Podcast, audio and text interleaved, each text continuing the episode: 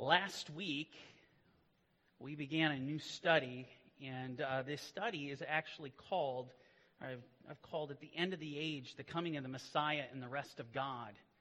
And we began to learn a little bit about eschatology, looking at the fundamental building blocks, if you will. In other words, what I'm referring to is the fact that there are two ages, very distinct and opposite from one another. Not, there's not one age, there's not three ages. God has created two specific ages for his creation, for all mankind to experience. Now, obviously, uh, for most of you, or uh, I'm going to assume, uh, this component uh, is pretty elementary, right? That, there, that there's two ages. But I do not want you to make the mistake to underestimate the importance that you understand the reality of these two ages and how important it is that they can affect. I'm going to tell you something right now. When you go to frame, when you go to build your eschatological belief system, if you do so without a firm foundation, without a solid foundation, you're going to stick prophecy on, stop, on top of prophecy and prophecy on top of prophecy. And what's going to happen? It's going to start to wobble and it's going to fail. It will fall if you do not have a good foundations. There will be gaps. You will, you will uh, look at things incorrectly. There will be contradictions in your eschatology. You'll be going to other places of Scripture. It will seem to not make sense. All of this is the product if you don't get your foundation solid. This is what's going to happen. Let me give you an example of this. I mean, how many of you have heard of the rapture theory? The rapture theory. Anybody? Just a couple? Uh, okay. Just making sure you're alive. the rapture theory, I'm going to tell you right up front, there is a lot of truth in the theory itself. There's a lot of biblical truth that is portrayed accurately, even. I mean, you look at this picture, I'm okay with this picture. This is an accurate portrayal. The dead are going to rise. This is Yom Teruah. The dead, the graves are going to be ripped open, and the souls of men are going to go to meet the Lord in the air. This is what's going to happen. This is powerful. Don't have a problem with that. But isn't it fascinating that the most prominent aspects of the teaching of the rapture theory, the most prominent aspects, are the ones that aren't biblically sound? For example, the whole ideology of a pre trib rapture. I mean, most people that subscribe to the rapture theory subscribe to the ideology there is going to be a pre trib. And they're not going to experience any tribulation. Uh, people are just going to disappear uh, from the face of the earth. And uh, I was listening uh, just, I think, last night with my wife. It was funny. Jonathan Cahn made a funny. And uh, if you don't know, he's a, he's a Messianic Jewish rabbi, very, very powerful, harbinger, the whole deal. And he was asked, where do you stand on the rapture? And he says, Well, I'm a pan tribber. And they're like, Pan trib? Never heard that. Pre trib, mid trib, post trib. This is where people fall off. And Jonathan responds, It's all going to pan out. brilliant. He, I had to share it. The guy's brilliant. That was just a brilliant response. It's all going to pan out. It was just funny. Well, then you also have other eschatologies that are being framed, such as the greater Exodus. This is kind of the Hebrew roots version of evangelical rapture theory. And not everybody in the Messianic movement is subscribing to this, but there are teachers out there teaching something known as the greater Exodus. Now, with all due respect, do I believe in a greater Exodus? Oh, you bet I do. I believe in the second coming of the Messiah. But it's interesting that the most pro- predominant characteristics that are being taught are not biblically sound. And it all comes down, this is what I'm telling you. It all comes down. The firm foundation, that solid foundation that should have been laid, where the people should have understanding, proceeding, and then building up from there, was not laid. And that's how these things start to develop. And it can be very, very dangerous. And like I mentioned last week, it can affect people's faith. It can be a cause for stumbling. And no lie is of the truth, according to John. All right? Now, with that said, biblical prophecy, that doesn't mean that you get to figure everything out, you'll know everything. In fact, in general, the prophecies are to be known, to be studied, and then when they happen, then you know. God spoke. This happened. Now we understand. Well, what I want to do with that little introduction, I want to open up today by circling back to last week, and I want to talk about the building blocks, the two ages, just briefly. If you remember, last week we got to see that the first age, we went to the Apocrypha. And we got to see that the first age, the age that we're into today, was characterized by the character Esau. He's representative of Esau. Well, what do we know about Esau? In the story, you got Jacob and Esau. What do we know about Esau? He came out of the womb first. He was the first to be born. What does that tell you? When he is representative of an age, what does it tell you? He would be the first age. And what would be the age to follow? It would literally be hanging onto his heel. We will move from one age of the Esau to the age of Israel, the age of Jacob. The second thing we're told about Esau, which is important to point out, he would be subservient to Jacob.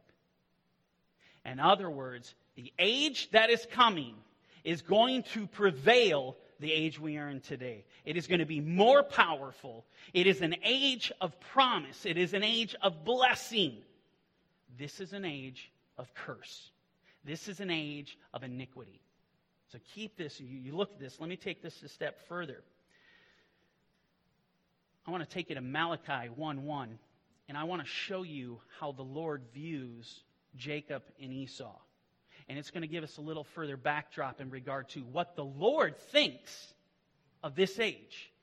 In Malachi 1:1 we read the burden of the word of the Lord to Israel by Malachi. I have loved you says the Lord, yet you say in what way have you loved us? Was not Esau Jacob's brother says the Lord? Yet Jacob I have loved, but Esau I have hated. How does the Lord view Jacob and Esau? Very differently, right? He loves Jacob, he loves Israel, and he hates Esau.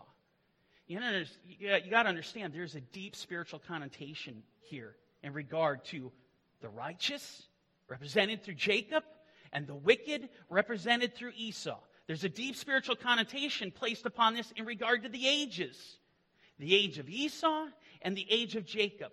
The Lord hates this age.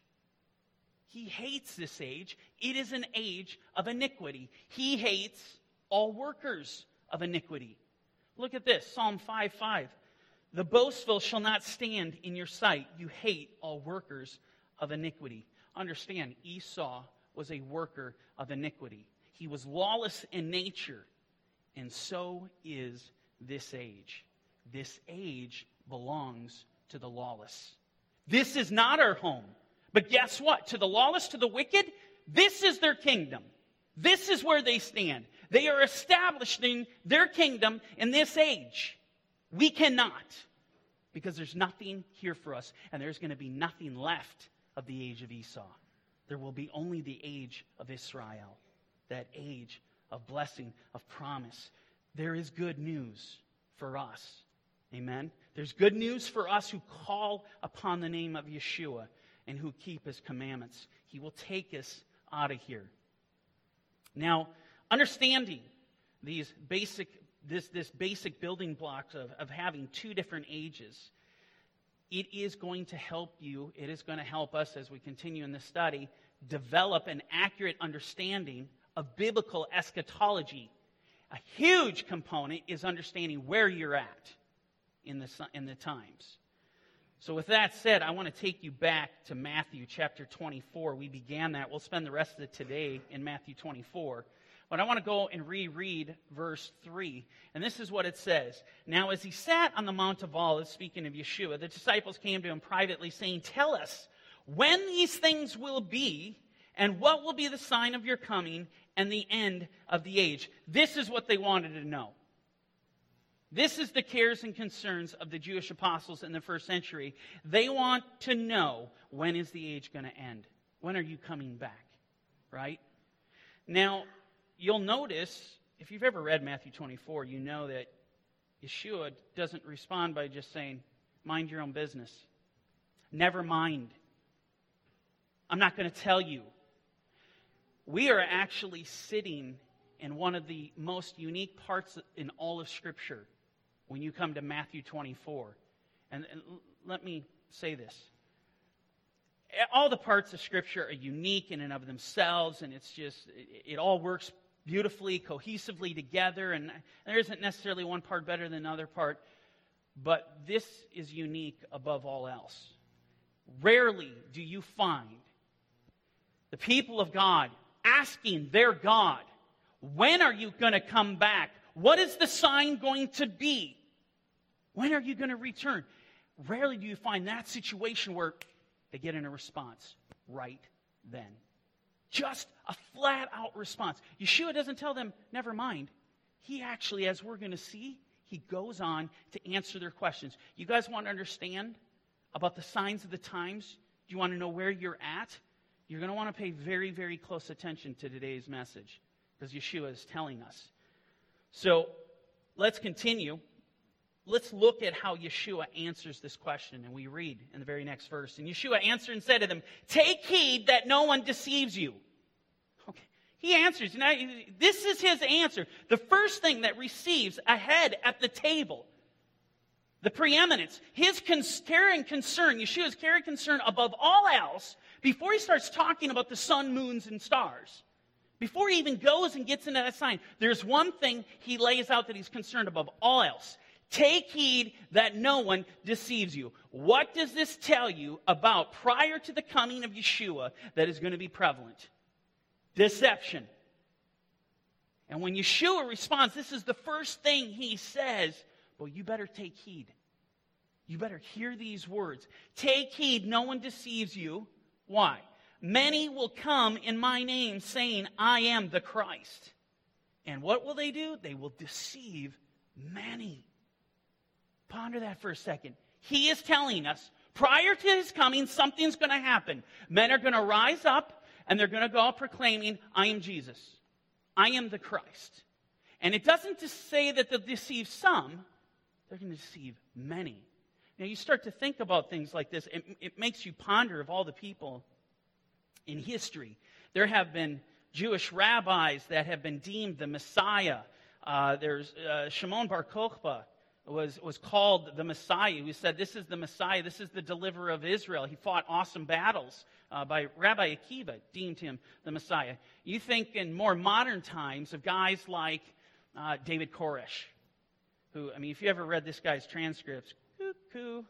I mean, he thought he could open up the seven seals. He was the one to open the seven seals. He thinks he's the Lamb of God. It's bonkers. Did he have followers? Yes. Not a whole lot. And it gets you thinking. It gets you thinking with guys like David Koresh, they go and they get a few followers, but most, most of Christianity writes these people off. They're being kooks. They're totally kooks, and you stay away. Yeah, they may get 15, 20 people. Doesn't really affect the faith. Understand something. What Yeshua is talking about here is bigger than people like David Koresh. Goes way, way beyond that. And what am I referring to? I want you to think about the papal seat for a second. I want you to think about the chair and the men that, the men that have sat in the chair and the things that they have said. Let me take you to right here. I have a catechism of the Catholic Church, and it's kind of their their Christians' uh, version of the Talmud, if you will uh, where it, it helps explain the faith to them, gives them deeper understanding how to walk it out, why they do the things that they do, why they believe what they believe, all that good stuff. Within the catechism, I want to read to you something. This is really going to hit home to what Yeshua is saying here that many will come in my name claiming, I am the Christ.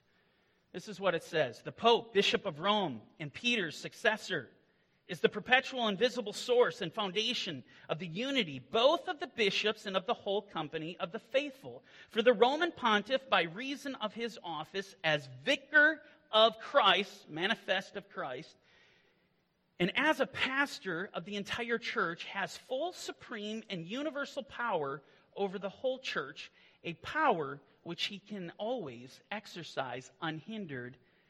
And if that sounds impressive, wait till you read the following.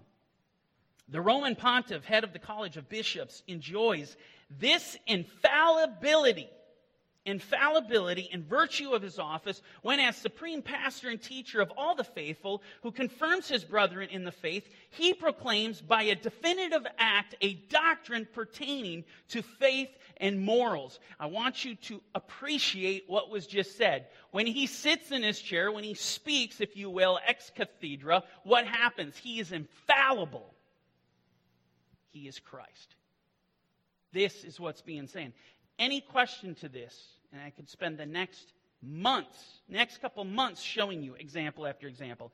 Let me show you some examples of how the Pope understood this chair and what they believed. The Pope and God are the same, so he has all the power in heaven and earth.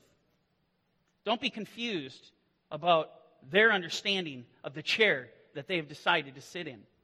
The Pope and God are the same. He has all the power in heaven and earth. Let me show you Pope Pius IX. This is what he said I alone am the successor of the apostles, the vicar of Jesus Christ. I am the way, the truth, and the life.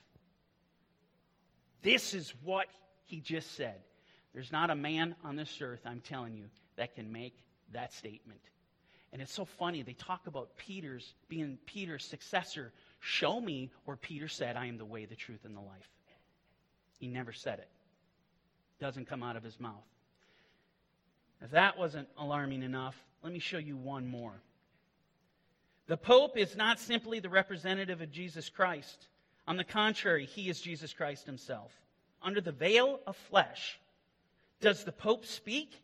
It is Jesus Christ who is speaking. Hence, when anyone speaks of the Pope, it is not necessary to examine, but to obey. Not necessary to examine, but obey. Very different than what my word tells me. Test the spirits. For many false prophets have gone out, and they are deceiving many. When you think of this statement that Yeshua makes here, many will come in my name, saying, I am the Christ, and they will deceive many. Stand back in awe.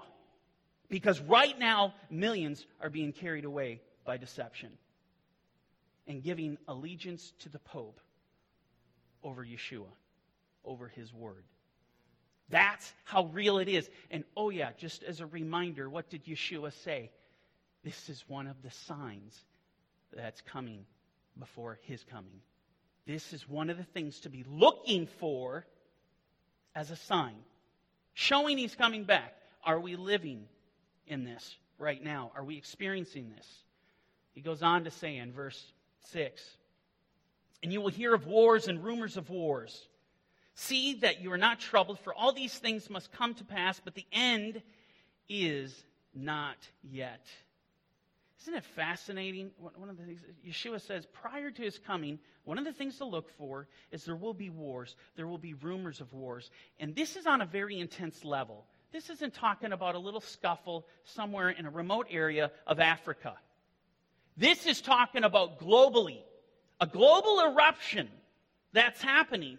And isn't that interesting in modern day times? What do we call these wars of recent times?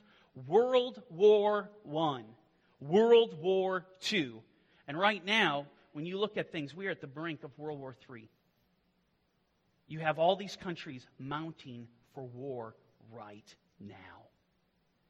Here's the thing about Bible prophecy that is really it, it just is amazing. All the prophecies that we're reading about and the signs of the time that are going to happen right prior to Yeshua's coming, they're all converging. They are all converging together. Some people might say, well, Daniel, there's always been war in the earth. Agree, but not what Yeshua is addressing, not to the degree of what Yeshua is addressing in Matthew 24 not to the degree of what the Apocrypha describes at all. We are dealing with something, an anomaly, something unique right now. This is what's happening. But here's what I want you to focus on. And this is, Yeshua draws attention to this. See that you are not troubled. He tells us these things so that when we look at them, they don't trouble us. We don't creak with fear Fear is not allowed in us. He has not given us a spirit of fear, but of power, of love, and a sound mind. We know where we're going. Do you really believe that? You know, I think about, if I may use the analogy, and it's just a simple, basic analogy, but I'll call it my ice cream analogy. If I were to tell my little girls, specifically my two older ones, uh, just sitting at the table, you girls, you got to go up and clean your room. How do you think they respond? They don't respond well. They don't want to clean the room. I want to go outside. They don't want to do it. They'll put up a big stink.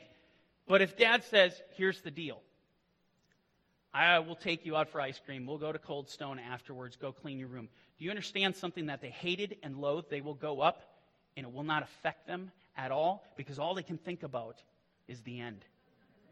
All they can think about is the ice cream. That's what you need to do.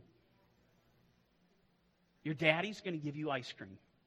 Just think about the reality is we can get through this. There's a reason he says, See that you are not troubled.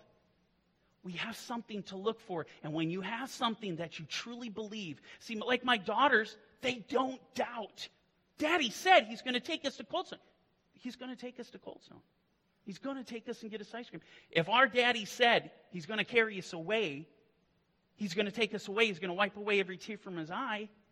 If you believe that, the things we are about to embark on today aren't going to seem like anything because your eye is on the prize. The vertical faith, that vertical faith of, of looking up. This is where we need to be. Everybody's getting so caught up and, and it just like sucks you in. Fear, fear, fear. All these things are happening. Why are we not talking about what should be happening in us with our relationship with Yeshua?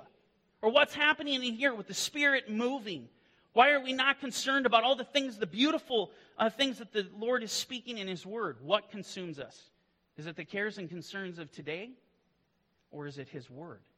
Is it the Messiah Yeshua? You start thinking about these things, and it's scary because it starts to reveal where your heart is at. Moving on to verse 7. Nation will rise against nation, and kingdom against kingdom, and there will be famines and pestilence, earthquakes in various places. You think about this, and I had multiple ones, but I'll just show you one. Here's a graph of the earthquakes. You notice a trend?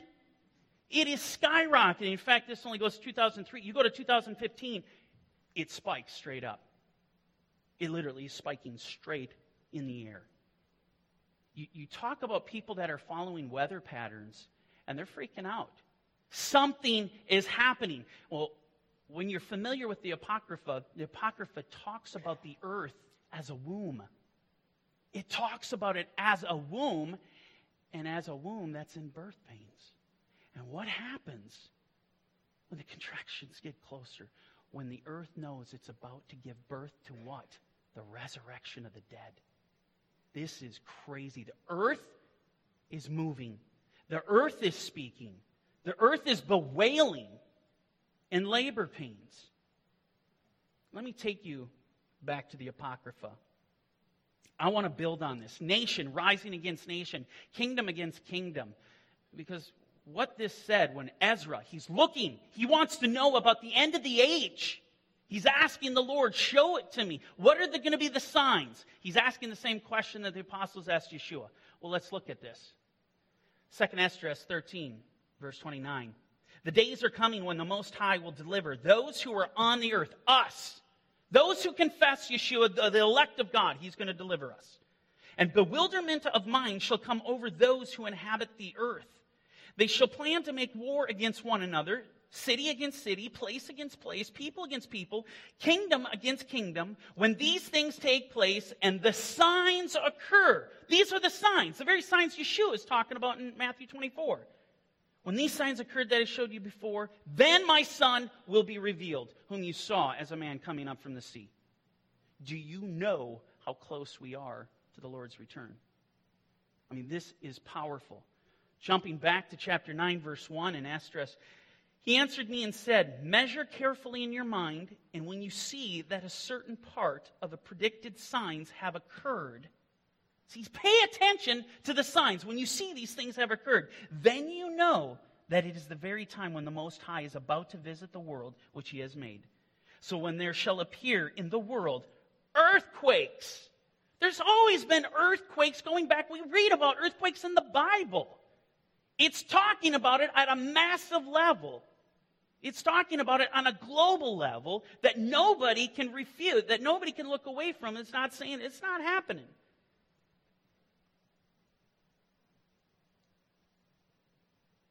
Earthquakes lost my place. Buffering. So when there shall appear in the world earthquakes, tumult of peoples, intrigues of nations, wavering of leaders, confusion of princes, moving on to verse 4, then you will know that it was of these that the Most High spoke from the days that were of old, from the beginning. For just as with everything that has occurred in the world, the beginning is evident and the end manifest so also are the times of the Most High. The beginnings are manifested in wonders and mighty works. You think about creation. What was it? It was a wonder. Everything that He created was a wonder. It was a mighty work, right? But the end in requital and in signs. In other words, requital, you're going to receive your just due. Payment for the iniquity, payment for this age of Esau is coming, and it will be in signs. And it's fascinating. You read these passages in the Apocrypha, they're saying the exa- you could throw them right on top of Matthew 24. They're saying the exact same thing. The question is can you read the signs? Can you read the signs? Now, as we continue in Matthew 24, we're going to discover that Yeshua is going to isolate these signs that we went through. He's going to isolate these particular signs in regard to a timeline, in regard to the last days. Going back to verse 7. Nation will rise against nation and kingdom against kingdom. Look around you, it's happening. And there will be famines, pestilence, and earthquakes in various places. All these are the beginning of sorrows. All these are the beginnings of sorrows. It's interesting, a lot of translations do a little bit better job at translating sorrows into birth pains. In the Greek, it's odin. It literally means birth pains, the very thing that the Apocrypha describes this world as a womb, a womb of a mother that goes into birth pains, that goes into travail. And what does he say? When we see the things we are seeing today, Russia testing United States America, uh, USA's uh, airspace. We have China getting subs, going past our are the, the, the, borders, the United States borders, and this is happening all over the world with different countries. The United States are flying drones into different countries. I mean, all of this is happening. The world is mounting for war. We're looking at this, and Yeshua says, It's the beginning. You have entered, you are entering into tribulation, into the birth pains of the Messiah, or into what is commonly called the time of Jacob's trouble. And it's fascinating when you step back and you look at the world right now. Persecution is on the rise at an exponential rate against all those who call upon the name of Yeshua. They're literally being tortured, they're being beheaded for his name's sake, but not just that. And we have the signs, all the different signs converging with this, such as Israel. And the fact that Israel's enemies are starting to encompass around her. The nations are gathering around her because it's the beginning of Jacob's trouble. You've been listening to the rhetoric lately that's going from Iran and even from the UN and other countries in regard to Israel of extinguishing that they're not even going to be a nation in 25 years. We'll see about that. We'll see about that. We'll see who's right. Let me take you to Jeremiah 30. I want to show you the time of biblical prophecy, the time of Jacob's trouble. For behold, the days are coming, says the Lord, that I will bring back from captivity my people Israel and Judah, says the Lord.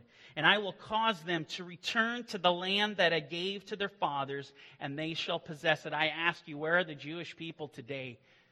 They've been brought back to the land. They're inhabiting the land. Now, these are the words which the Lord spoke concerning Israel and Judah, verse 5. For thus says the Lord, we have heard a voice of trembling, of fear, and not of peace. Ask now and see whether a man is ever in labor with a child, So why do I see every man with his hands on his loins like a woman in labor, and all faces turn pale? Alas, for that day is great, so that none is like it, and it is the time of Jacob's trouble. But here's the good news he shall be saved out of it. That's the ice cream, right? Keep your eye on this. This is the promise. Israel, despite everything she's going through, she has reason to rejoice because in the end, it's in their favor. In the end, they will triumph. In the end, they will rise up. Their God is able to make them stand. Amen? You know, if, if we're honest with ourselves and we look at what Yeshua describes as the beginning of tribulation, you need to be honest. You need to swallow the pill that we are entering into tribulation according to Scripture, according to the Bible. Going back to Matthew, verse 9, we're going to continue to look at signs. Look at signs that, that are, that are going to start unfolding. Then they will deliver you up to tribulation and kill you. Think ice cream. and you will be hated by all nations for my name's sake. We're told that in the last days, one of the signs we need to be looking for is the fact that the entire world is going to hate a specific group of people. They're going to loathe this particular group of people to such an extent that they're going to kill them. What is it about this particular group? What characteristic do they carry that breeds such hatred? Well, Yeshua tells us. Look what he says. You shall be hated by all nations for my name's sake. The entire world is going to come against those who bear the name of Yeshua. That's what's going to happen. And let me ask you a question. What is it about his name that they are going to hate, that they are going to loathe? Do they not like the name Jesus? Does it not sound right? Does, does Yeshua, it just, it just doesn't sound good. It's offensive just to hear that. Are they offended? Are people of the world, think about this, are people of the world offended by all the miracles that Yeshua performed? I mean, healing the sick, raising the dead. Is that what is drawing this hatred? Is that the hatred that fuels up within them? Is the fact that he showed kindness and compassion and love for people? Is that, is that what wells up this hatred inside of them to the extent they're willing to kill believers in Yeshua? Let me tell you exactly why we are going to be hated for his name's sake. And I'm going to use Yeshua's own words, going to John chapter 7, verse 7. He says, The world cannot hate you, but it hates me. Now, I want to be very clear. Yeshua just told us the world will hate you. Actually, when you go on in John, he actually says, If the world hates you, know that it hated me first. So I want you to understand the statement when he says, The world cannot hate you, but it hates me. In other words, the world will not hate you apart from him. We're told scripturally the world loves its own. So apart from him, you will not be hated. Okay? But this is the reason. Pay close attention because this is really going to open your eyes. Because I testify of it that its works are evil. That's where the hatred will come out. And you're seeing it right now today. You are seeing the hatred being fueled by people who would dare have the audacity to stand up for righteousness. People that bear the light of Yeshua within them, when they go out, that's what they do. They bear light. And the darkness hates it. It will not dwell with the light. Look at what Yeshua says in John chapter 3, verse 19. And this is the condemnation that the light has come into the world, and men love darkness rather than light because their deeds were evil. For everyone practicing evil hates the light and does not come to the light, lest his deeds should be exposed. Monumental sign of the times. Monumental sign of the times that people will no longer tolerate righteousness. They will no longer tolerate it. I ask you, look around. Do you think that we are embarking on the tribulation? Because this is one of the main signs that they will no longer tolerate it. Isn't it interesting that governments all over the world, not just America, all over the world, are promoting abortions? They're making their citizens fund these things, embracing homosexuality, making it law that man can marry a man, a woman can marry a woman. The wicked are done with us. We are living in the age of Esau. They are done with us. Shua goes on to say in Matthew 24, verse 10, and then many will be offended. Yes.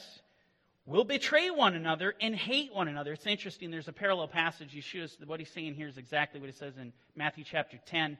But Matthew chapter 10, it shows you how close to home it hits because he starts talking about a father uh, betraying a son and vice versa, and a mother her daughter, where the division is coming in all over the name of Yeshua. This is how intimate it gets. This is how painful it gets. They will hate one another. Then many false prophets will rise up and deceive many. So as you embark in this tribulation, what are we to be looking for? False prophets. They're going to rise up. Now keep in mind, from this perspective, you got to understand this.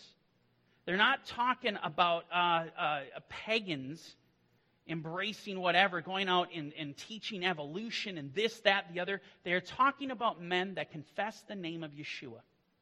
They're talking about men that confess Jesus as Lord.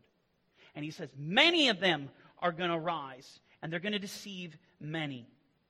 And because lawlessness will abound, the love of many will grow cold, because he who endures to the end, but he who endures to the end will be saved.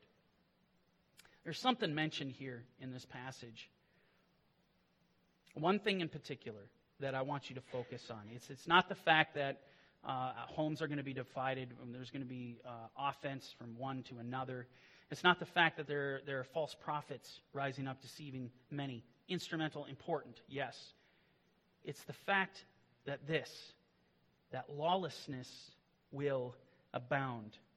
One of the most significant signs of the time, and, and it works in tandem with what we were just talking about of being hated most significant signs of the times is right here. This is the proof that we are at the very end of the age, is when lawlessness abounds. Do you know what that means when it abounds? It's out of control, it can't be contained. I ask you, are we living in a society, are we living in a world that evil cannot be contained? I'm going to tell you, yes, we are. We are living right now in a world where evil is not being contained. It's running amok, so much so, it's breached the walls of the church. Where you have churches, like I said, celebrating and rejoicing that they did away with the law of God, that they're Messiah. They've thrown out the law. And when you throw out the law, you walk in lawlessness, you embrace it. Things are so chaotic and so out of control. This is what has happened. Uh, the signs of the times are here. We are entering into the tribulation. Everything in Scripture is showing us this. All these signs, they are all present right now. You can't not say, no, we're not entering into the tribulation. All these signs are converging. We're living it. You are living Scripture today. It makes you want to pinch yourself. Because this can't be real. Because we're so used to just reading this as a good book, good morals, good righteousness, not as a book that I'd actually be living through. Very different uh, the way I've been reading the Bible lately. Uh, scary and exciting, all at the same time. I want to jump ahead to verse 37. We're going to build upon this concept of lawlessness even further. But as the days of Noah were, so also will the coming of the Son of Man be. Interesting that Yeshua, he brings us back to the days of Noah. See, apparently, Noah, the story of Noah, is a prophetic template of this age, and specifically a time that uh, comes right before the return of the Lord. This is this, you think about the days of Noah. We all know what happened, right? But you think about that. He brings you back to the days of Noah. There was something happening in these days. There was a sign. And Yeshua is merely building upon what we just read. Let me take you back there and show you what Yeshua is referring to. In Genesis 6 1, Now it came to pass when men began to multiply in the face of the earth and daughters were born to them, that the sons of God saw the daughters of men. Now let me be very clear. The sons of God is, is a reference to the angels. A particular group of angels, according to the, the book of Enoch, which fills in a lot of gaps, it was about 200. Okay? It was about 200 angels. They made an oath together. They took an oath. All right? These sons of God they saw the daughters of men, that they were beautiful, and they took wives for themselves of all whom they chose. So, this is so deep. There's so much here. We're not going to cover it today. Maybe, maybe, maybe we'll dig into it uh, in the coming weeks. There's some scary and amazing prophetic parallels that exist between this, uh, what is spoken of here, and what has happened again. And uh, we'll probably get into that. But, it, you know, the, the backdrop here, it's so amazing that the angels, just give it kind of give you a little backdrop. If you read the book of Enoch, the angels, we, we, we always think, oh, the angels came down, they were looking and lusting after women, and they just fell into lust. What people fail to realize when you actually read the book of Enoch, it's way beyond that. The angels wanted something. The angels wanted something very, very specific. And when you read it, they wanted children. They wanted what God has given mankind. He has blessed mankind with the ability have a heritage, and the angels wanted it. That's what they wanted. They wanted to bear children. And if you look at how God cursed them uh, in the days of Noah, uh, one of the things they were forced to do is watch the destruction of their children. This is one of the things. Well, there's a significant parallel. Again, we won't get into that, but I just give you some backdrop here. The angels come down. It wasn't, and as they come down, attempting to build a heritage for themselves, they start doing stuff. And this will come into play in the weeks to come. So listen to me carefully. They start perverting truth. These fallen angels. They start teaching mankind charms and enchantments. They start teaching them the art of war making swords and knives and shields.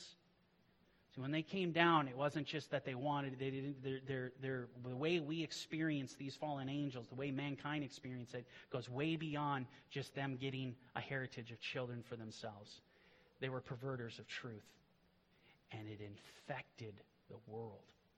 This infectious sin just infected and kept infecting it. It spread like a cancer. Continuing on, in Genesis 6 3. And the Lord said, My spirit shall not strive with man forever, for he is indeed flesh, yet his days shall be 127 years, or 120 years, rather. Uh, there were giants, and in the Hebrew, this is the famous term Nephilim. There were Nephilim on the earth in those days, and also afterward, when the sons of God came into the daughters of men, and they bore uh, children to them. Those were the mighty men who were of old, men of renown. So here you have this whole backdrop, okay? Now we continue on. Listen carefully. Then the Lord said that, uh, saw that the wickedness of man was great in the earth, and that every intent of the thoughts of his heart was only evil continually. So get this straight. The state of the world right before God rendered judgment upon it, it was in a total state of lawlessness. Lawlessness reigned. Righteousness was all but vanished. The light was being snuffed out. Well, you start reading what happens in Revelation. What does Hasatan go out and do? He starts snuffing out the light. They start casting us, if you will, out of their kingdom. We're being cast out of the darkness can't handle the light. They cast us out of this kingdom by killing us. That's fine because we have another kingdom waiting. Think about that. If it ever comes time where there are going to be pockets of insulation, we're told from Scripture that people will, there will still be believers here alive at the coming of the Lord. But if you're not one of them, don't worry about it because you're actually going to get resurrected first to meet the Lord in the air. How does the Lord respond? this is important. When we go back to the days of Noah, so uh, as far as my coming goes, so, so as the days of Noah were, so also will be the coming of the Son of Man. Okay, well, we know the days of Noah are total lawlessness. Can, it's unbridled sin. The very days we're living in now. But how does the Lord respond? This is how he responds in Genesis 6 6. And the Lord was sorry that he made man on the earth, and he was grieved in his heart. So the Lord said, I will destroy man whom I have created from the face of the earth, both man and beast, creeping thing, and birds of the air, for I am sorry that I have made them. The Lord comes to a point where he can't handle it anymore, where he be- becomes regretful. And when you see the Lord do this, and we talked about this in the story of Saul, what did he say? I've regretted that I have set Saul up as king. When the Lord utters those words, look for judgment because it's coming. It comes to a point where he can't take it any longer, and that's when the pin is pulled. Let me take you to back to the Apocrypha because it, it actually expounds on what is happening here in Genesis, and it's going to give you a little deeper perspective of this interaction between God and Noah. And look at what this says. 2nd Esdras chapter 5, verse 1. Now concerning the signs, the days are coming when those who inhabit the earth shall be seized with great terror, and the way of truth shall be hidden, and the land shall be barren of faith. Now, you got to see, now, I think I might have said the days of Noah, but Second Esdras is referring to the very, very end of the age, the days we're living in today.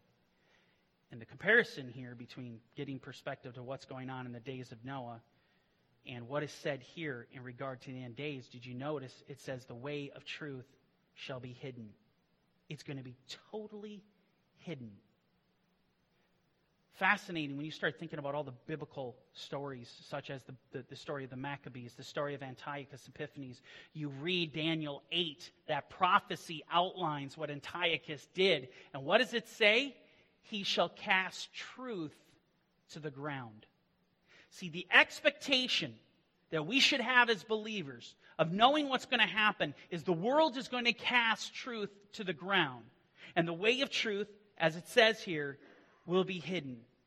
The land is going to be barren of faith. Unrighteousness, we continue on in verse uh, 2 unrighteousness shall be increased beyond what you yourself see and beyond what you heard of formerly. So these are the signs that you know you're in, entering into tribulation. People, when the body parts of murdered children are being sold on the black market, I don't know what is really going to constitute for you tribulation and lawlessness to where things that we are doing today would make Sodom and Gomorrah blush. I've never things like this were never even talked about in regard to Sodom and Gomorrah. It's unbelievable. And yet these are the days we're living in. This is why I'm impressing upon you. This is why I'm making bold statements like, I know from the signs we have entered into tribulation. The coming of the Lord is at hand. I can't say anything else. It's true. Going back to Genesis, continuing on in verse 11. The earth also was corrupt before God, and the earth was filled with violence, Hamas, the worst form. I mean, this is the vilest sin. Uncontrolled sin. Total violence. Is, I ask you, is the earth filled with violence? I mean, we have groups like ISIS running around, unbridled, burning men alive, chopping people's heads off, sticking them on stakes. You, you just, you, you can't even believe it. It just doesn't even sound real. It's so evil. There's such evil in this world right now. That's because Yeshua's coming back. That's because Yeshua's coming back. He is almost here. So God looked upon the earth, and indeed it was corrupt. For all flesh had corrupted their way on earth. Verse 13. And God said to Noah, The end of all flesh has come before me, for the earth is filled with Hamas through them. And behold, I will destroy them with the earth. Make yourself an ark of gopher wood.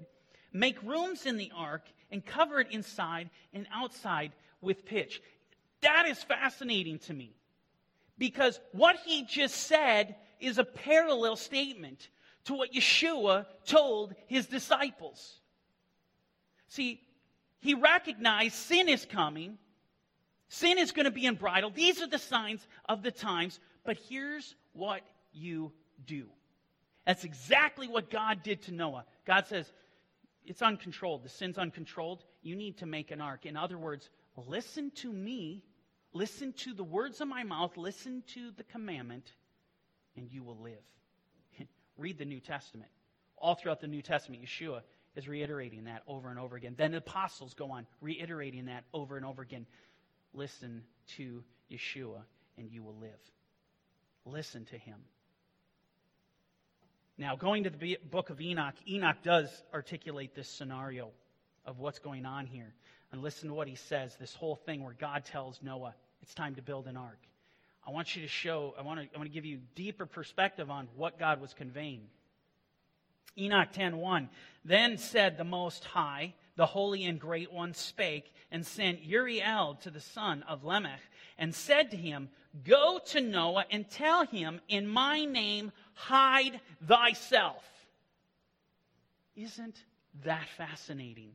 See one of the things God was communicating to him when he gave him the commandments you should go build the ark what was the whole premise? You need to go hide yourself. Noah, as the world was embracing lawlessness and sin, what was Noah doing? He was obeying God. He was obeying the commandments of God. He was preparing for salvation. He was preparing for redemption. He was hiding himself. Isn't that fascinating? Because last week I quoted that proverb. That proverb says, A prudent man foresees evil and he hides himself.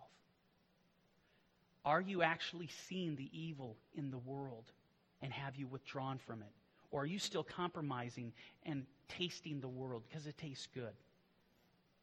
I'm going to tell you right now if you're not pulling a Noah, if you are not hiding yourself from lawlessness, if you're not foreseeing evil and hiding yourself, you are in trouble. It is time to hide yourself. Now it goes on to say, listen to this hide thyself and then it goes on, and reveal to him, meaning be revealed to Noah, the end that is approaching, that the whole earth will be destroyed.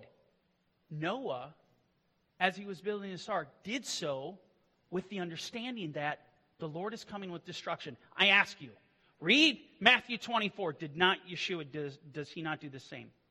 Does he not tell us what is coming? Destruction is coming. Judgment is coming. The things that the apostles taught, what did they teach? When they went out, and we forget this, part of the gospel message is judgment is coming. A perfect example is Paul speaking to a high ranking official of the Roman province, uh, Acts 24, verse 25. Now, as Paul reasoned about righteousness, self control, and what? The judgment to come, Felix, he was a governor, was afraid and answered, Go away for now. When I have a convenient time, I will, convol- uh, uh, I will call you. I want to be able to convey the gospel message where I'm getting a response like this. This guy was struck to the heart. He was trembling in fear. The way Paul articulated the end, the necessity for righteousness, the necessity for Yeshua, he did so in such a manner, this guy couldn't hear it anymore. It freaked him out. That's spreading the gospel in power. His words hit the mark. They hit him. He had to deal with, and we don't know how Felix, uh, in, in the end, ultimately went, but he had to now deal with that. This is the boldness that we have got to have in these end times. It's the boldness to speak righteousness. I'm going to close today taking you back to Luke. I'm going to take you to Luke, which it's the parallel to what Yeshua is going through in Matthew 24, only something else. Yeshua adds something else to it. And it was, and as it was in the days of Noah, so it will be also in the days of the Son of Man. They ate, they drank, they married wives, they were given in marriage until the day that Noah entered the ark and the flood came and destroyed them all. I mean, it's going to come like that. I'm telling you, if we're entering into tribulation, as I suspect we are, and Scripture tells me, and everything in my environment tells me we are, the coming of the Lord is going to come just as it's said over and over and over again as a thief in the night. That's how it's going to come, as a thief in the night, just like it came upon the inhabitants of the earth in the days of Noah. But then listen to this. See, Matthew doesn't record this part. He goes on, likewise, as it was also in the days of Lot. They ate, they drank, they bought, they sold, they planted, they built.